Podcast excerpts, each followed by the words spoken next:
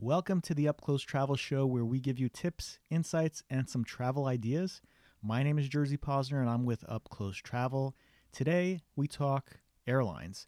United Airlines announces that they're cutting the $200 change fees for good, effective immediately.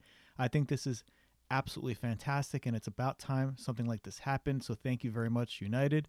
If you do fly domestic, including Puerto Rico and the Virgin Islands, you won't have to pay change fees for economy and for premium seating. There are some caveats. This doesn't include the cheaper basic economy tickets as well as international flights, but hopefully that'll change at some point in the near future.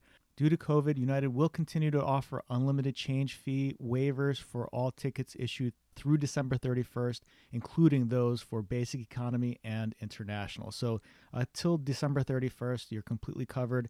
January 1st on, it doesn't include the basic economy and the international. And starting January 1st, 2021, all United guests will have the ability to stand by for free.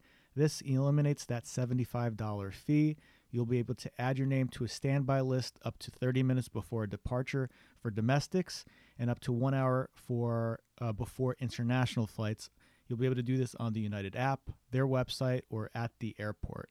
If an empty seat opens up, it'll be available for free. This is only available on day of travel. Also, starting on January 1, all Mileage Plus Elite members will be able to confirm same day flight changes for free, assuming the same fare class is available, a benefit that's currently available to Gold Elites and above. United also teased that there will be, and I quote, some exciting new announcements in the weeks to come, so stay tuned.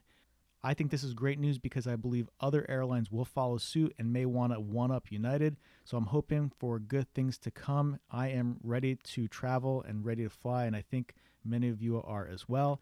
Thank you so much for listening. Hit subscribe to be notified of future shows, and please leave us a review on Apple Podcasts or wherever you listen to podcasts. Thank you so much. Take care.